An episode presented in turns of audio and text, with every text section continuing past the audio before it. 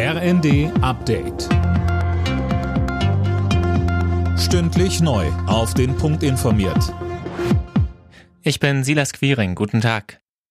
Die Beiträge zur gesetzlichen Krankenversicherung könnten im nächsten Jahr stärker steigen als bislang geplant. Das hat die Chefin des AOK-Bundesverbands Reimann dem Handelsblatt gesagt. Philipp Nitzig mit den Details. Reimann spricht von einer dramatischen Finanzlage. Die Kassen seien leer. Für die Pläne der Bundesregierung, etwa eine Gehaltserhöhung für das Pflegepersonal in Krankenhäusern, sieht sie keinen Spielraum. Gesundheitsminister Lauterbach hat bereits angekündigt, dass die Zusatzbeiträge der gesetzlichen Krankenkassen im nächsten Jahr um 0,3 Prozentpunkte steigen werden. Zusätzlich soll es einen Bundeszuschuss und einen Kredit geben.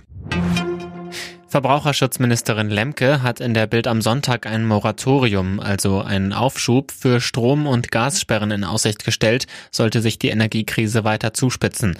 Die Energieversorgung müsse sichergestellt sein, so Lemke, aber auch, dass im Krisenfall niemandem Gas oder Strom abgestellt wird.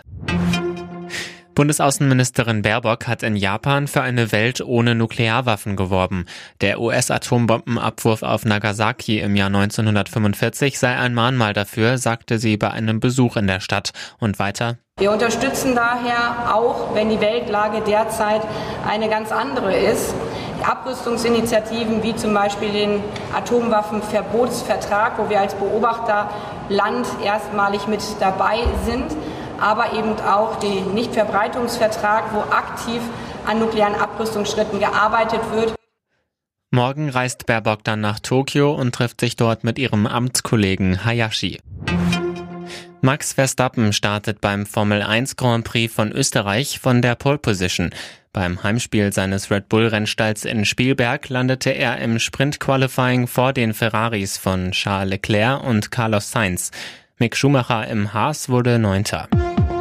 Alle Nachrichten auf rnd.de